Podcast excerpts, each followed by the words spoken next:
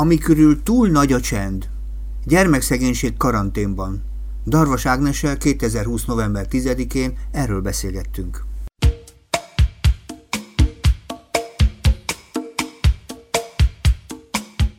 Sok szeretettel köszöntelek a mikrofonok másik végén. Nagyon örülök, hogy itt lehetek, és láthatjuk egymást legalább így. Amikor így beszélgetünk, akkor mindig valami éles dologról szoktunk. Az az igazság, hogy egyszer kéne alkalmat keríteni arra, hogy most ne a gyerekszegénységről beszélgessünk, de ma megint kell. Pontosan azért kell beszélgetni, mert nagyon nagy csend van körülötte nagyon-nagyon keveset lehet hallani erről az egész történetről, és amikor én elhatároztam, hogy veled beszélgetek, azt egy, egy cikk váltotta ki bennem, amiben egy nagyon bizarr, nem is tudom milyen korban származó cikknek lehetne tulajdonítani, amelyik arról szól, hogy mekkora sikereket értünk el gyerekszegénység ügyben, és akkor egy kicsit azt mondtam, de jó lenne igazán beszélgetni. Ez arról szólt, hogy tíz év alatt kétszeresére nőtt az iskolatejben és iskolás gyümölcsben részesülő diákok száma. Megdöbbentem, hogy nekünk miért van ilyen cikkre kíván, szükségünk. Fölhívta arra a figyelmet, hogy érdekes lenne erről egy kicsit beszélgetni és azért is veled beszélgetek, mert veled szoktam erről a dologról beszélgetni. A másik pedig, hogy ebben a, ebben a kérdésben kihez fordulnék, mint ahhoz az emberhez, aki a Legyen jobb a gyerekeknek névű egykori programnak volt, ha jól tudom, a titkára. Titkára voltál? Ne, hát nem titkára, egyik kutatója voltam, de minden úgy, hogy ott voltam, igen. Igen, és, és azóta is évek óta igyekeztek megjeleníteni ennek a elérhető gyereki szegénységes információit, és nem túl régen, éppen talán egy évvel ezelőtt beszélgetettünk arról, hogy 2014 és 2017 között tulajdonképpen hogyan alakult a gyerek, gyerekszegénység. Uh-huh. És én azóta nem hallottam információt róla. Ez az én hibám? Nem a te hibád, nem a te hibád, nem egy központi téma a gyerekszegénység. Na most az egyik az, amit szeretnék mondani egy előjáróba, hogy most azért is nagyon nehéz erről a témáról mondjuk nekem beszélnem, mert hogy azért mi nagyon igyekszünk, a mi az itt a, a Gyerekesi Egyesület, meg mondjuk azok a képzések, amikben így úgy én is részt veszek, tehát tényleg igyekszünk általában terepre menni, uh-huh. és nem, hogy mondjam, nem a tévéből, meg a rádióból, meg a hasonló helyekről szerezni az információnkat. Na most hát ez az elmúlt időszakban azért elég nehéz, illetve hát el kell mondani, hogy vannak fantasztikus kollégák és fantasztikus programok, amit tényleg, hogy mondjam, mindent megoldottak annak érdekében, hogy ne kelljen a vírus miatt felfüggeszteni a működésüket. Tehát vannak folyamatosan működő gyerekprogramok szegénységben élő gyerekekkel, de most elég régen jártam bárhol személyesen. Ez az egyik. A, amiért nekem most erről egy kicsit nehéz beszélnem. A másik, amiben neked igazad van, hogy, hogy ez valahogy, valahogy nem téma. Semmelyik oldalon nem téma, most, hogy itt most akár a, a külön pártokat nézzük, vagy bármit nézzük, nem, nem igazán téma. És hát ami, amit meg felvezetésként említettél, az már tényleg, bocsánat, de azt mondom, hogy vicces, tehát az elmúlt időszakban ahányszor és aki azzal a kérdéssel fordult a, az emmihez, hogy mi a helyzet a szegénységben élő gyerekekkel, és hogy milyen programok, milyen fejlesztések, mi az, amit ezt a csoportot célozva terveznek, tesznek, tettek, tulajdonképpen mindig ugyanazokat a válaszokat kaptuk. Nagyon sokáig a gyerek étkeztetés, most eljutottunk a gyümölcshöz és az iskola tejhez, de tulajdonképpen a a tematika az nagyon hasonló, és ugye ami, amit mindig elfednek ezek a válaszok, ugye most már nem is az emmihez tartozik ez a rész, hanem a BM-hez, mert a felzárkózás az ugye átkerült a belügyminisztériumhoz, de ez mindegy is, hanem hogy ami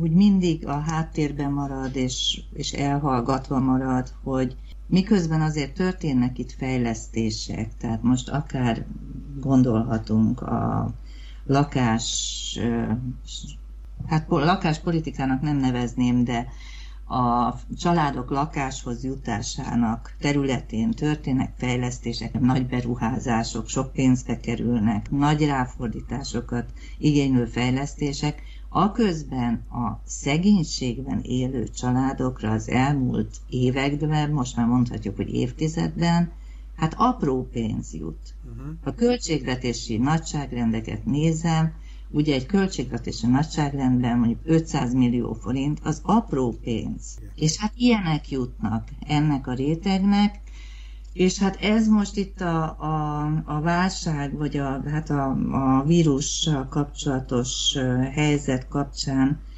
hát egy iszonyú ellentmondásos helyzetet hozott létre. Ugye a kormányzat foggal körömmel ragaszkodik ahhoz a, az alapelvéhez, ami de persze biztos vannak, akik egyetértenek, és biztos vannak, akik vitatkoznak, én például vitatkozok, de ez most mindegy is, de ahhoz az alapelvhez, hogy pénzt támogatást csak valamiért cserébe, általában ugye munka, igen, ez igen.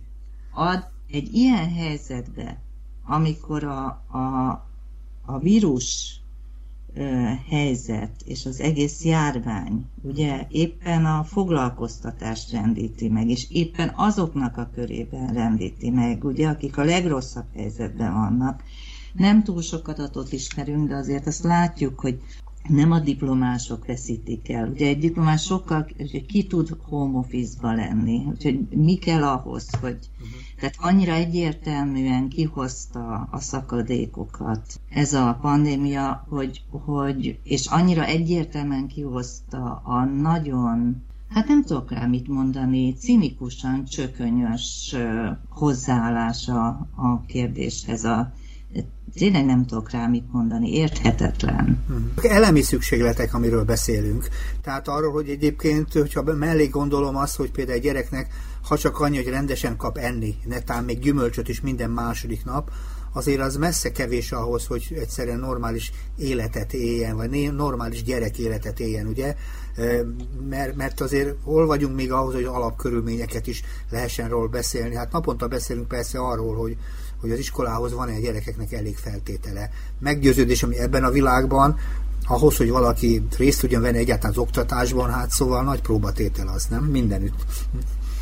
Az is nagy próbatétel, de visszatérve egy kicsit arra, amit az előbb mondtál, hogy, ez, hogy, hogy az alapszükségletek. Igen. Most éppen a napokban egy olyan szakember, aki, aki vidéki programot szervez, vezet szegénységben élő gyerekeknek. Ő neki volt egy Facebook bejegyzése, hogy egy szegregátumban vírusfertőzött lett egy család, ami azt jelenti, hogy 9 felnőtt és 11 gyerek, tehát 20 ember, akik szépen karanténban vannak egy házba, de ugye a házban, és ez nem egyedi eset, nincs bent a víz. Assza mindenit. Ugye, tehát a vizet ők úgy napi rendszerességgel, életvitelszerűen 200 méterről hozzák a közcsapról. De most nem tudnak kimenni a közcsaphoz a vízért. Tehát, hogy azért, amikor azt mondjuk, hogy megvannak ezek az alap hát nincsenek meg. Uh-huh. Tulajdonképpen ezek sincsenek meg, tehát ilyenkor aztán ilyen nagyon szembeötlőek ezek a hiányok. Amit mondtál az iskoláról, ugye arra vonatkozóan volt egy a Róza Parc alapítvány és a, talán a Partners hungary csinálták, tehát tavasszal megkérdeztek tanárokat, akik hátrányos helyzetű gyerekeket vagy cigány gyerekeket oktatnak, hogy milyen tapasztalataik vannak. És hát az egyik érdekesség az az volt, hogy, hogy a pedagógusok, de ez nem volt egy reprezentatív minta, ez így a, az interneten terjedt ez a dolog, de pillanatok alatt összejött, ha jól emlékszem, körülbelül 500 válasz. Valószínűleg azok a pedagógusok, akik erre érzékenyek erre a kérdésre. És hát Ugye semmi meglepőt nem, mondjuk azt ilyen cinikusan, hogy semmi meglepőt nem találtak. Hát azt találták, hogy ugye a gyerekek egy része eltűnt az iskola szeme elől, és minél inkább olyan helyen járunk, és olyan iskolába, ahol, ahol nagyobb arányban vannak. Hátrányos helyzetű gyerekek, ott ez a, az eltűnés ez nagyobb arányú, és az eltűnésnek a hátterében elég ö, komoly mértékben az van, hogy nem voltak meg a feltételeik a digitális oktatáshoz. De megint semmi meglepő nincs, tehát ezt tudtuk eddig is, csak ez most ez, ez nagyon élesen kihozta, és azt is kihozta, azt a problémát, ezen a problémán csak a civil társadalom próbált meg segíteni.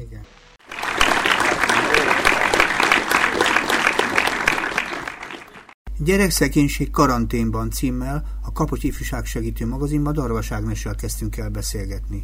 Mindenféle programok indultak, meg lehet nézni, különben fantasztikusan érdekes, hogy az adományozási készség uh-huh. egyáltalán, hogy adjunk, az most nagyon, tehát tényleg nagyon felfutott, de hogy semmiféle olyan központi programot nem látunk, ami megpróbált volna reagálni erre a problémára. És ott volt utána az egész nyár is, ugye? Igen. Tehát meg már tudtuk, hogy körülbelül mi a helyzet, tehát az ember azt várta, hogy születik valami olyan támogató program, ami ezeket a gyerekek, itt részben az van, hogy nincsen, nincsen laptop, tablet, akármi, amivel egyáltalán részben arról van szó, és ugye aztán ez az, amit nagyon hát azt hiszem, hogy, hogy viszonylag egyszerűen meg lehetne oldani, az a széles sávú internet hozzáférés. Hát igen, igen, ilyen egyszerű lenne. Ilyen egyszerű lenne, nagyon sok esetben ez a hiány. Tehát nekem van olyan hallgatóm, a, az Orzsén, aki az elmúlt fél évben, mivel ha, ugye karantén volt, illetve nem, tehát mindenkinek otthon kellett maradnia, ő otthon maradt a saját szülőfalujában, van neki telefonja és laptopja is, de egy bizonyos helyre kellett kiállni a bizonyos időpontba, hogy elérje azt a wifi-t, amivel kapcsolódni tudott hozzánk. Tehát nem tudott részt venni az oktatásban. És belegondoltam, de most legalább lehet azt lehet mondani, hogy olyan áram sok helyen, mert néha még ez is alapvető probléma, hogy a fűtés, és mondjuk közeledünk a tél felé. Nekem az az igazi problémám el az egész történettel, ez a nagy csend, mert ugye régen azért még információkat lehetett szedni. Tehát voltak kutatások, vizsgálatok, adatok, adatok, de nekem az az érzésem, hogy ez a nagy csend nem csak azért ijesztően kopog, mert nincsenek cikkek, hanem információk sincsenek. Tehát mindenképpen ilyen szubjektív, ilyen üzenetekre, ilyen, ilyen galamposta vagy Facebook módon tudjuk meg tulajdonképpen, hogy hogy alakulnak a dolgok. Így van. És az a helyzet, hogy a vez, belegondolok abba, hogy vannak olyan térségek, ahol például nem is juthatnak el ilyen módon információk a többiek nyilvánosság felé, mert nagyon szegényes a kommunikációs lehetőség, ahogy te mondtad az előbb, nincs internet. Így van.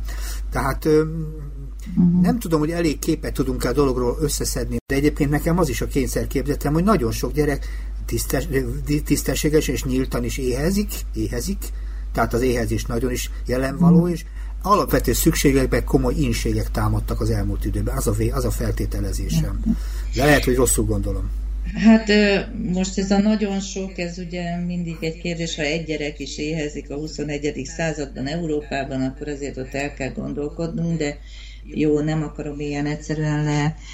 Én azt gondolom, hogy ebben mondjuk a gyerek étkeztetés az tényleg egy, egy hogy mondjam, egy biztonságot ad már elég régóta. Tehát az, hogy a gyerek bemegy az óvodába, az iskolába, és ott biztos, hogy kap naponta háromszor valamit. Hogy most ez milyen, azon lehet vitatkozni, tehát igen, de hogy rendszeres étkezés ott van, azért ez, ez Különben régebben, amikor ezt néztük, akkor általában ö, ilyen pár százalék körül mozgott az, ahol effektíve arról volt szó, hogy nem tudtak rendszeresen ö, enni adni a gyerekeknek. Ugye a minőségi, ö, tehát ez a, hogy hányszor gyümölcs meg, de hát mint halljuk az iskolában ott a gyümölcs, megoldottuk, na ne, ne vicceljük el, tehát hányszor kap gyümölcsöt, vagy húst, vagy zöldséget, amire neki szüksége van a, azért ott már nagy, nagy hiányok vannak, és, és hát valószínűleg most csak ezt még nem tudjuk, tehát ugye azt mondod, hogy nincsenek kutatások, hát igen, gyerek, gyerekkutatások kevésé vannak, illetve hát most van egy dolog, ami nagyon izgalmas, ez a KSH Népesedés Tudományi Intézete csinál, ez a születési kohorsz vizsgálat, ahol egy most egy, nem is tudom, két évesek talán a gyerekek, és azért ott van, az egy nagy, nagy minta, ott azért fogunk tudni dolgokat előbb-utóbb, én abban, abban reménykedek, de hogyha most a, a mostani, tehát napjainkat nézzük, akkor ugye érdekes dolog, hogy mit tudunk mondjuk a jövedelmek alakulásáról, hogyha ezt a szegénység szempontjából meghatározónak tartjuk. Tudjuk, hogy nem önmagába meghatározó, tehát jövedelem, meg fogyasztás, oktatás, meg sok minden együttes problémáiról van itt szó, de hogy a Tárkinak volt ugye egy COVID 2020 kutatás, az most meg is jelent, vagy, illetve most megjelent a Tárkinak a társadalmi report 2020, Igen. és abban ezt erre utalnak is, és azt szerint visszaestek a jövedelmek, és természetesen a, igen, tehát attól függ, hogy melyik korosztályban nézzük, de éppen ebben a gyereknevelő korosztályban, tehát hogyha gyereknevelő korosztályba tekintjük a 40 év, 40 éven felülieket, és még a nyugdíjon innen lévőket, ott egy elég nagy mértékű jövedelem visszaesés, 26 százalék. Az nagyon magas, az nagyon magas. Nem, a 26 százalék az, aki beszámol róla. Ja, értem. Uh-huh. Igen, igen. Tehát, hogy magas százalékba érintette uh-huh. ezt a réteget, ezt az életkori csoportot, és ugye hát a ami nem annyira meglepő, hogy a, ugye minél alacsonyabb valakinek a végzettsége, annál inkább így, így érzi, vagy így élte meg, és az országos átlag az ilyen 20% alatt van. És hát, hogyha meg régiók szerint nézzük, akkor meg akkor, akkor az egy ilyen fura mintázatot, mert nem éppen a legrosszabb helyzetű régiókban számoltak be erről, hogy ők jövedelemcsökkenést éltek meg, hanem ilyen kevert. Tehát nem olyan tiszta kép, mint amilyen szokott lenni sok tekintetben. A másik az, amik, amik azért vannak, és ebben én szerintem az egy, én mindig azt mondom, hogy a gyerekszegénység elleni programnak, tehát annak a bizonyos legyen jobb a gyerekeknek, nemzeti stratégiának, ami Ferge Zsuzsa vezetésével folyt egy pár 2005 és 11 között, annak van azért egy pár eredménye maradt, ugye mindig emlegetni szoktuk a biztos kezdett gyerekházakat, igen, nagyon jó, bár egy kicsit másképp működnek, mint ahogy eredetileg képzeltük. De vannak, de vannak páran. Hát vannak. De vannak. Hát jó páran, igen. De ami szerintem ugyancsak megvan azért egy-két eredmény, de ami szerintem egy, egy fontos dolog, hogy mi akkor úgy gondoltuk, hogy az, az egy lényeges történet, hogy azok a fiatal szakemberek, akik végeznek az egyetemeken, azoknak valahogy úgy kéne elvégezniük az iskoláikat, hogy valamit tapasztaljanak meg ennek a világnak a differenciáltságából és egyenlőtlenségeiből és, és valóságából, és vannak képzések, ahol a kezdetektől, tehát szinte a 90-es évek elejétől az, az úgynevezett szociótábor az egy kötelező kurzusa a, a, a képzésnek. Ez a, ugye a, ez különben a Báci volt az első, ahol ez elkezdődött, és Mányai Judit volt, aki ezt nagyon, ő már sajnos nem él, aki ezt nagyon támogatta, vagy úgy, úgy életre hozta. Na, mindegy, de azóta is van, tehát az eltén is van. Most ugye, is, ugye? Jelenben is. Most, most is van, szociotábor, így van, de egy csomó helyen van. Tehát van az Orzsén, én úgy tudom, hogy van a Veszprémi Hittudományi Intézetben, tehát van Nyíregyházán, Debrecenben, tehát egy csomó helyen ott van a, a szociotábor, és ugye ez, és a, ezt mi nagyon fontosnak tartottuk a gyerekprogramba, és részben bele, beépítettük a történetbe azt, hogy bárhol, ahol elkezdődik egy ilyen program, tehát ami a helyi gyerek esélyeket próbálja valahogy kiegyenlíteni, azt előzze meg egy olyan helyi tükörnek az elkészítése, ami egyszerűen a helyzetet feltárja, és, és a prioritásokat, ugye, mert minden minden település és minden kistérség és minden járás azért más, mindenütt mások a, a fő problémák, tehát mások a prioritások, amíg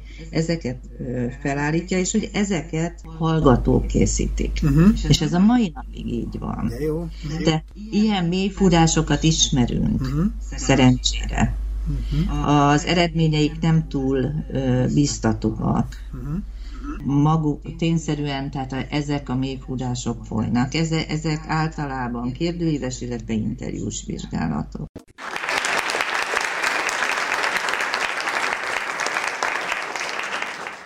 A Kapos Ifjúságsegítő magazinban Darvas Ágnessel Gyerekszegénység karanténban címmel kezdtünk el beszélgetni, és egy nagyon-nagyon nehéz feltételrendszerrel, nagyon-nagyon nehéz helyzetről kezdtünk el beszélgetni, amiben nagyon nehéz kapaszkodókat találni. Jó, jó, nincsenek feltételek, és ez úgy nem elfogadható, hogy van, de vannak rá emberek, vannak egyáltalán érzékeny emberek, akik valamilyen módon részt tudnának venni ennek a feladatnak a kezelésében, és most nem csak a, az a része érdekes, amit az előbb mondtál még a legelőtte, hogy a nagyon megnőtt az adományozási kedv. Uh-huh. És az mhm. emberek nagyon szívesen adnak, és egyébként uh-huh. szerintem az emberek jobbak, mint a helyzet, hozzá kell tennem bizonyos uh-huh. szempontból. De ha uh-huh. nincsenek hozzá szakemberek, nincsenek hozzá ezt a feladatot végezni vállaló emberek, akkor a dolog sokkal nehezebb, és azt mondod, hogy vannak most is tanuló fiatalok, és ebben részt akarnak venni, bármilyen hangoltságúak is, ez már valamilyen módon azt mondom, hogy mégsem nulla. mégsem, mégsem nulla. Nyilván nekik is eszközökre lenne szükségük, még őket is intézményesíteni kéne az ő feladataikat, és bizonyos szempontból eszközökkel kéne ellátni, de akkor annyira nem ürült ki még azért a területén. Ettől tartottam, hogy a gyerekszegénység körüli történetben a szakemberek is elvesznek. Hát a szakemberek nem a gyerekszegénység körüli történetben, hanem úgy általában azért egy nagy baj van. Igen. Tehát, hogyha azt nézzük, hogy, hogy hogy alakul a felsőoktatásban ezeken a szakokon a hallgatói létszám, drasztikus a visszaesés. Uh-huh. Értem. Tehát az elmúlt tíz év hát drasztikus, de mindenütt drasztikus. A másik, hogy ennek, a, ennek következtében, ugye mert a felsőoktatásban is van egy, egy egészséges túlélési ösztön, bejönnek mindenféle megoldások, köztük például az, ami, ami ugye egy nagyon hát egy, hogy mondjam, vitatható megoldás a, a szociális munkások levelező képzésben történő felkészítése a szakmára. Ugye ezt most az online oktatás során különbe is azok az intézmények is, amelyek nappalin folytatják ezt a képzést, tehát, hogy ennek iszonyú korlátai vannak, és iszonyú veszélyei ennek a dolognak. Ez az egyik. A másik, hogy, hogy hát igen, éppen ugye az a helyzet, hogy a, a, azokon a területeken, ahol ezek a programok folynak, tehát például itt van ez a 300 település, ez a Máltás program, ami hát igen, ami egy csomó ö, szakembert igényelne, de éppen ezeken a területeken ugye elég nagy a szakember hiány. Értem.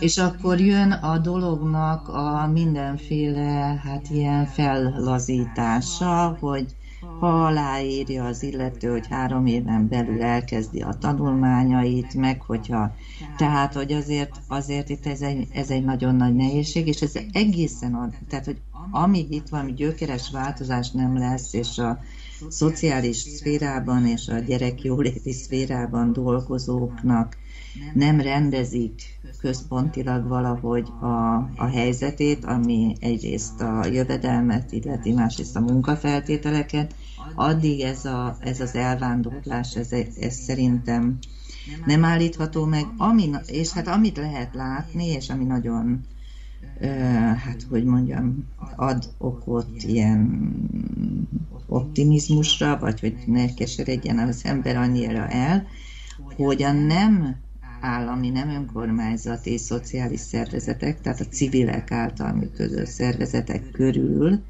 viszont van egy állandó tehát egyrészt a szakemberek is szeretnek ezekben szerepet vállalni, másrészt hát döbbenetes dolgok vannak, hogy vannak olyan programok, kicsi, eldugott településeken, ahol több tucat önkéntes, nem a településen lakó önkéntes, de több tucat máshol lakó valamiben profi, önkéntes folyam, tehát hogy, hogy úgy mondjam, nem ideig, óráig, hanem, hanem rendszeresen.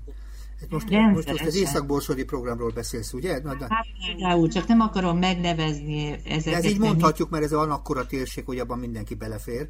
Tehát szűkebben nem akarom mondani, de mondjuk Észak-Borsod környékén innen Budapestre utaznak például sok fiatalember, vagy most online kommunikál, és tulajdonképpen olyat tesz, ami egyébként uh-huh. egyszerűen szebbé teszi a, a, a dolgot, mint amennyire egyébként látszik is, mert nem csak, hogy abban segítenek, hogy a gyerekek kapjanak enni, hanem hogy, hogy személyes kapcsolatot élhetnek meg, találkozhatnak más világú, más kultúrájú, más korosztályú uh-huh. emberrel, ami szinte már meseszerű, és azért a, az alaphelyzethez képest, mert ugye a másik oldalon meg azt lehet mondani, hogy nem is tudnak kimenni víz nélküli lakásból, azok, a kettő nagyon kontrasztos. És azért is Igen. izgalmas, amit beszélünk, mert ebben az értelemben én ijesztő helyzetben látom, hogy feltételezem tulajdonképpen a gyerekeket önmagában, és hogyha mellé teszik azt, hogy az iskolából kimaradást, az például ma már a gyermekvédelmi rendszer nem is igazán szankcionálja, mert nem nagyon tud mit kezdeni azzal a 10 órával, meg a 30 órával, tudod, amiről, ami arról mm-hmm. szólna, hogy innen, mert, nem is, mert ilyen módon könnyen lehet lógni,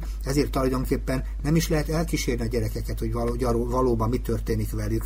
Most az az én gondom, hogyha például valaki nem jár iskolában, vagy 10 órában akármennyi, az például hogy jut hozzá az ételhez? Ez egy nagy kérdés különben, és hogy amikor ö, megmondom őszintén, vala, ezt valaki kérdezte, és nem tudtam rá a választ, hogy mi van akkor, amikor egy ö, ö, osztályt mondjuk bezárnak Igen. COVID miatt nagy, nagyon valószínűleg tartom, hogyha egy osztályt zárnak be, ott, ott azért el lehet hozni még az ételt az iskolából, hogyha egy iskolát, amikor különben tavasszal az iskola bezárások voltak, akkor ezt iskola óvoda bezárások, akkor ezt megszervezték. Tehát, hogy ez, ez működött, ö, ö, igen.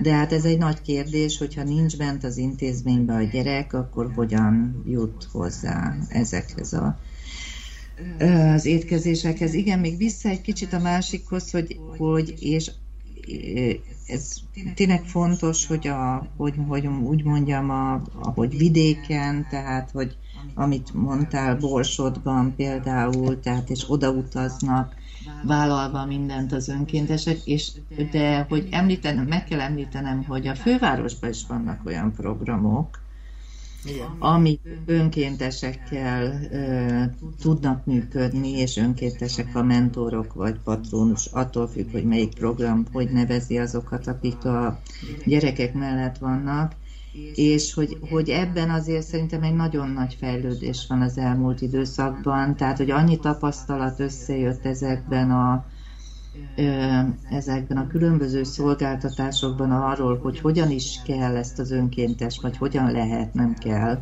hogyan lehet ezt az önkéntes munkát szakmailag jól csinálni és hatékonyá tenni. Tehát, hogy ez nem egy esetleges dolog, hanem hogy ennek komoly, és ebben nagyon nagy a változás, tehát hogy, hogy nagyon sokat tanultunk az elmúlt évek, elmúlt időszakban, elmúlt években. Hát ahogy azt kell mondjam, hogy az adományozásról is sajnos elég sokat, és hát azért ott van egy nagy vita kérdés, hogy, hogy mennyit vállalhat ebből föl a, a civil szféra, mert ugye most azt láttuk a járványhelyzet alatt, hogy, hogy hát egyszerűen tényleg olyan volt a helyzet, hogy, hogy hogyha ő nem áll oda, és nem segít mondjuk egy bevásárlásnyi, nem tudom mivel, tehát összeggel, bármilyen formában, akkor a család effektíve nem jut élelmiszerhez, de hogy, hogy hosszú távon ez biztos, hogy nem lehet rátenni. Hát ez ezt a... állami eszközök nélkül biztos, hogy nem. Tehát nekem pont az a gondom, hogy a, ez a civil kezdeményezések sora, ami egyébként a, talán ebből a adományozó késztetésből is építkezik meg, hogy önmagában, ez nagyon imponáló, de ha nincs ellátva feltételekkel ez a fajta rendszer, akkor mindenfajta küzdelmei kicsit olyan sziszifuszi, olyan nagyon nehézkes. Tehát az egész szociális területen igenis szükség van alapvető feltételekre, amit biztosítani kell, mégpedig állami alapon, és ez nekem igazából a rendkívül hiányos. És az is érdekes volt hallani, amit az előbb mondtál, mert meg az az érzésem, hogy a néhány zászlós hajó, nevezető civil szervezetek és egy csomó adományozás mellett a többség szenved, vagy vergődik, ahogy ezt a mhm. feladatot ellássa, és tulajdonképpen az ő állhatatosságán és az ő, hogy is mondjam, kitartásán múlik, hogy mennyi ideig tudja föntartani azt a segítést, amit tud, mert, mert, mert állami támogatás, vagy állami föltételrendszer nélkül nem mehetsz, nem tud működni egy civil szisztéma. Nem tudom, hogy jól közelítem-e.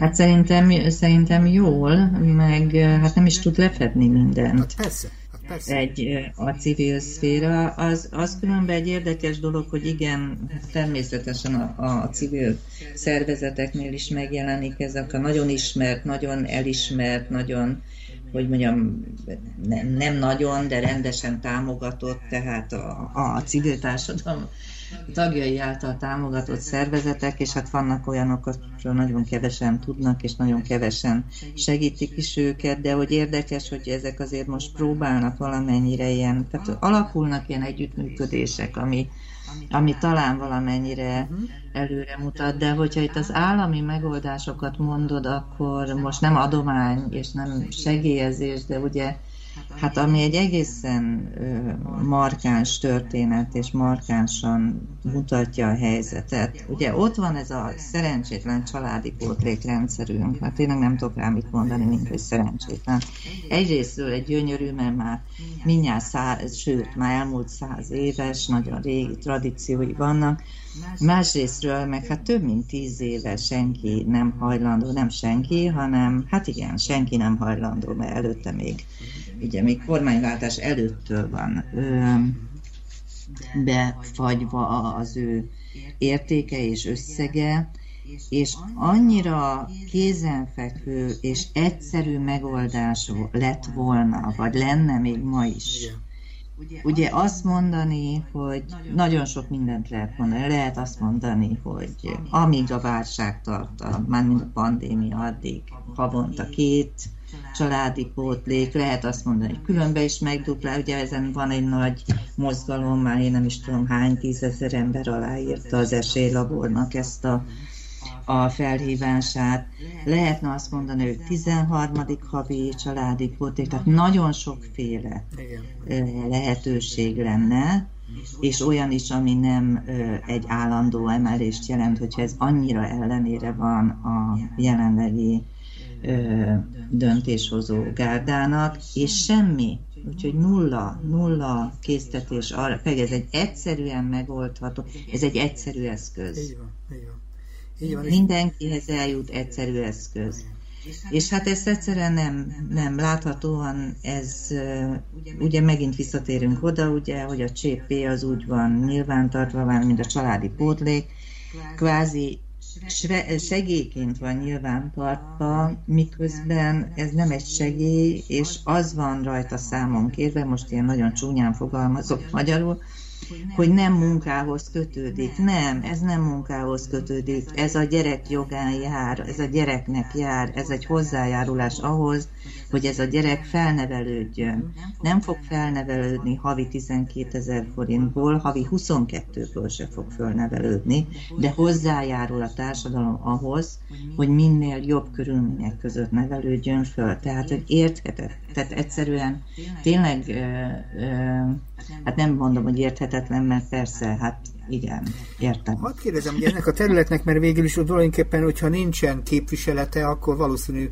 átlép fölötte a szívtelen hatalomos fogalmazok ilyen egyszerűen, hogy van -e ennek az egész területnek szerinted olyan fajta artikulációs szereplője, aki képes ebben a dologban valamit megfogalmazni. Nem azt gondolom, hogy politikai szintre, de legalább társadalmi kritikává emelhetővé tenni, az lenne egy érdekes dolog, mert szerintem igazából az emberek nem, hogy nem gondolnak bele, de ha bele, de nem nincs esélyük arra, hogy belegondoljanak, mert nincsen hozzá előkészítve. Nem nagyon, nem nagyon mm. tudnak az emberek összes, összességében még annyi történetét vannak, amit most mi itt összeraktunk.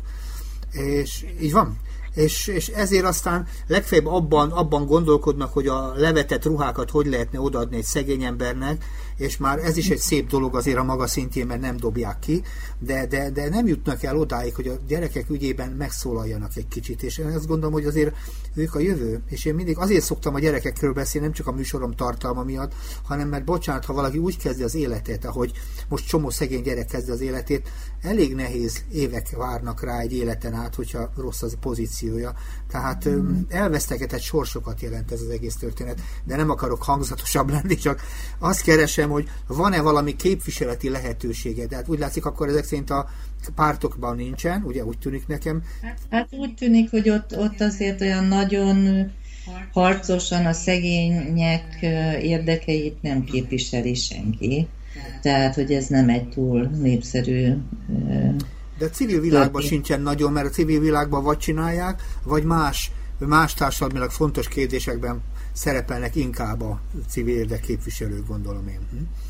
Hát nem, azért a, a nem, nem, nem, azért itt, itt elég komoly dolgok vannak, tehát akár ha mondjuk a gyerekes családok lakhatási kérdéseire gondolunk, ott ez nagyon erőteljesen, hogy ha arra gondolunk, hogy a, hogy a szegénység okán történő gyerekkiemeléseket megelőzni, akkor ott megint csak egy elég erős civil uh, mozgás van, tehát itt most a TASZ-ra gondolok, meg a Város Mindenki él, meg az ULE, tehát az utcáról lakásba, meg a, tehát azért itt vannak, meg kisebb egyesületek, mint a Kontúr, meg hasonlók, tehát azért vannak, vannak komoly uh, egyesületek, és hát azért a, azok a civil szervezetek, amik kimondottan hátrányos helyzetű környezetben, hátrányos helyzetű gyerekekkel foglalkoznak, azért ezek elég ezek közül néhány elég rendszeresen megjelenik és írtad arról. Tehát, hogy azért, ez, azért szó van erről a dologról. Itt tényleg az az érdekes, hogy és ezért elég, elég ez szerintem ezért is fontos az, ez a családi ügy, hogy most a tavasszal ugye közgazdászok, tehát nem tudom hány, 128, 252, nem tudom, sok, közgazdász, és nagyon különböző, hogy mondjam, iskolákhoz tartozó közgazdászok. Közösen fogalmaztak meg egy felhívást a kormányzat felé, hogy a pandémia milyen, tehát hogy egy olyan helyzetben, amikor a válság abból adódik, hogy a gazdaság, hogy, hogy ugye le kell lassítani a gazdaság működését, hogy akkor mit kéne tenni, és ők állnak ki, álltak ki a családi pótlék. Uh-huh mint eszköz mellett, és hogy ezzel kéne valamit operálni. Ugye ez a családi pótlék azért is érdekes, mert ez nagyon szépen összhangva van azzal a hát majd meglátjuk, mi lesz belőle európai ö, folyamattal, ami itt a garantált jövedelem felé próbál éppen a pandémia nyomán, tehát ez nagyon ki, kiélesítette ezeket a problémákat. Az alapjövedelemre gondolsz más szóval? Igen, igen, igen. Ö, hát az alapjövedelem vagy a garantált minimum, ez most mindegy is, mert ez két... Jó, csak két... Ilyen néven is szokták nevezni, azért neveztem ezt így is. Ez két külön történet, de ebben most nem menjünk ja, bele. Értettem, igen. Mert hogy ez hosszú, de ugye a családi pótlék az kvázi ilyen alapjövedelem tud lenni a gyerekek szempontjából, tehát azt nagyon értékelhetem úgy, mint egy életkori csoporthoz kötődő alapjövedelem. Na, úgyhogy csak azt akarom mondani, hogy, hogy most ebben a helyzetben olyan csoportok is megszólaltak ebben az ügyben, akik különben nem szoktak, szoktak emellett kiállni tehát akik nem a, a szociális transferek növelésében látják a, a megoldás lehetőségét, de most ez tényleg tehát annyira annyira adta volna magát, vagy adja magát, mint, mint egy olyan támogatási lehetőség, ami a, a most a szükségleteket, a szükségletekhez jobban igazodik, hogy ez a, ez a réteg is kiátmenete. Tehát én nem, igen, nem, nem tudom, hogy pontosan különben mire lenne szükség, tehát vagy mire gondoljak akkor, amikor azt mondod, hogy nincs ilyen. Hát igen, mert ha arra törekednénk, hogy lenne egy tiszta kép, az sokat segítene Az, hogyha most azt látom, hogy tiszta képre mindenképpen szükség van. Arra, hogy sürgősségi segítségre nagyon sok helyen szükség van. Ez a második. És a harmadik talán, hogy, hogy, hogy elsődleges feladatokra, tehát azonnali feladatokra is szükség van, ez a harmadik, és a negyedik struktúrált lépéseket is kellene rakni, ez a negyedik mondanám én. De ha talán ez is a sorrend, hogy eleget kelljen tudni, mert ugye nélkül ez nem fog menni. Ma annyira széttartónak érzékelem a dolgot, és nagyon jó lenne, hogyha tulajdonképpen azok, a, azok az erőforrások, amik ezekben a lelkesetésekben és segítésekben megvannak, ezeket valahogy össze lehetne egymáshoz passzítani, és hogy egymástól lehessen tanulni. Múltkor valakivel beszélgettem pont erről, hogy ezek a kitűnő módszerek, amik itt-ott megvannak, ezek milyen jó lenne, ha erről is többet lehetne beszélni, mert egymástól el lehet tanulni. Nagyon alapvető és sikeres módszereket lehet, csak azok egymástól eltanulni, ami máshol is alkalmazható, nem csak azokban a térségekben, amiről hallunk híreket. Mm.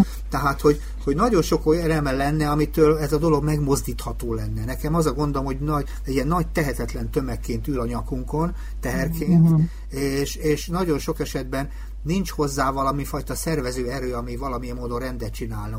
Vagy az információba, vagy a sürgőségbe. Szerintem most próbáltam itt egy kicsit uh-huh. szerkezetbe rakni a dolgot. Nem tudom, hogy, hogy ez a megközelítés számít. Hát nem is biztos, hogy rendet kell csinálni, hanem legalább összehozni az információkat, és különben ilyen szempontból érdekes ez a 2020-as év, Igen. ami ide szögezett minket, szögezett minket a számítógépeink elé, és a Igen a Zoom és a, és a Teams és a Skype és a nem tudom, Hangout és a Messenger és a nem tudom mit, tehát tényleg előtt ülünk naphosszat, ami egyrészt igaz, igen fárasztó és nem túl jó, de de hát legalább így tudunk ö, beszélgetni, megtalálkozni elvileg. Na, de azt akarom igazából mondani, hogy érdekes módon ebben hozott most egy ilyen érdekes változást, hogy kezdenek olyan emberek is egymással, vagy olyan szervezetek is egymással párbeszédbe kerülni, valakinek a révén, aki ezt így megszervezi valamilyen tematikába, akik eddig nem beszélgettek. Tehát, hogy, és ehhez nem kell utazni, azért ez egy elég komoly gát volt eddig, hogy, hogy hát én megint hadd hozzak egy gyerek szegénység elleni programos tapasztalatot, mi ezt úgy hívtuk, hogy külpontosítás, rémes szó. Arról szólt, hogy amikor mi Széchenyi kistérségben dolgoztunk, akkor próbáltuk ott az ottani szakembereket, pedagógusokat, bárkiket, mindegy könyvtárban dolgozókat, bárkiket, valahogy hozzájutatni ahhoz, hogy elmenjenek más térségekbe, és ott beszélgessenek ugyanezzel a dologgal foglalkozó emberekkel, akikkel különben, és nagyon nagy ilyen ráismerések voltak, meg aha élmények, meg, meg mindenféle kijött ebből, tehát, hogy ez egy nagyon fontos dolog, és úgy tűnik, hogy ez a ez a technikai, hogy most így felkészültünk arra, hogy hogy kell itt beszélgetni, meg együtt lenni, ez így azért ebben talán valamit segít. Örülök, hogy bizakodó vagy, legalábbis ezen a pont. Valamiben legalább reménykedni kellene, így van. De én, én nagyon drukkolnék, hogyha egy kicsit, pici-pici változás lenne, de már az is jó, ha beszélhetünk erről. És jó lenne, hogyha sokkal többet kéne beszélgetni. Én, én ha van rá módon, próbáltam azért a műsorban is megszólaltatni erről a témáról embereket, de aztán megkontoltam, hogy igazából nagyon nehéz mert hogy, mert hogy nem, nem szabad általánosítani. És egy-egy példa tulajdonképpen lehet, hogy az ellenkezőjét bizonyítja. Mert egy mm. kiemelt példa az gyakorlatilag nem arról szól, hogy általában hogy vagyunk, hanem egy-két nagyon bátor és klassz szervezet van, de örülök, ha bizakodók tudnánk lenni, mert, mert én nagyon sajnálnám azokat az eredményeket, amik annak idején még megkezdődtek, az Legyen jobb a gyerekeknek című program keretében, és valahogy vissza kéne találni a szervezet és tudatos, úgy tetszik, szakpolitikailag megragadható kérdésé, de hát, hát reménykedünk, hogy egyszer majd lesz égi fény, és valahol valami megvilágítja ezt az egész történetet, és szeretném hinni, hogy a felismerés az előbb születik, mint a katasztrófa. És ezt azért tartom fontosnak, mert, mert szerintem a felismerésekkel talán még változásokat is lehet elidézni, hogy ne történjenek veszteségek, mert a veszteségek az a legrosszabbak ebben a világban. És az egyik oldalon Covid-ként veszítünk el egy csomó ember, másikon meg a jövőt veszíthetjük el, hogyha arra gondolunk, hogy ezek a gyerekek nem kapják meg azt a minimális figyelmet, ami kell ahhoz, hogy felnőtté váljanak. Én nem is azt mondtam, hogy optimális, csak minimális figyelemre, már akkor is sokat léptünk. Úgyhogy Nagyon szépen köszönöm, beszélgettünk egyet, ugye? Beszélgettünk egy nem igazán szakmailag lesz szerkesztettel, de a helyzet is sem olyan. Tehát a helyzet sem, a helyzet sem olyan, hogy ebből a dologból olyan nagyon ütős lehetne a beszélgetést. A helyzet tűnik csak drámai, és erről a drámáról pedig az ember már egyre kevésebb szívvel beszél, mert hogy a beszéd nem hozott vissza még senkit. Így van? Csak a cselekedet. Csak a cselekedet. És egyébként azért örülök, mert azért örülök, hogy a civil rádióban beszélgetünk erről, mert remélem például, hogy a civilek ebbe az értelemben legalább mintát, példát mutatnak a döntéshozóknak, és hogy lehet még így is hozzáállni a dologhoz, nem csak úgy, ahogy, ahogy például néha meg, ők el szokták ezt felejteni. Így van? Mm-hmm. Nagyon szépen köszönöm a beszélgetést, Ági, nagyon érdekes volt. Tehát én nem dobtál fel. Ezt Jaj, jaj, bocsánat. Gyermekszegénység karanténban. Darvas Ágnessel beszélgettünk erről, akinek köszönöm, viszont hallásra Szabó András hallották.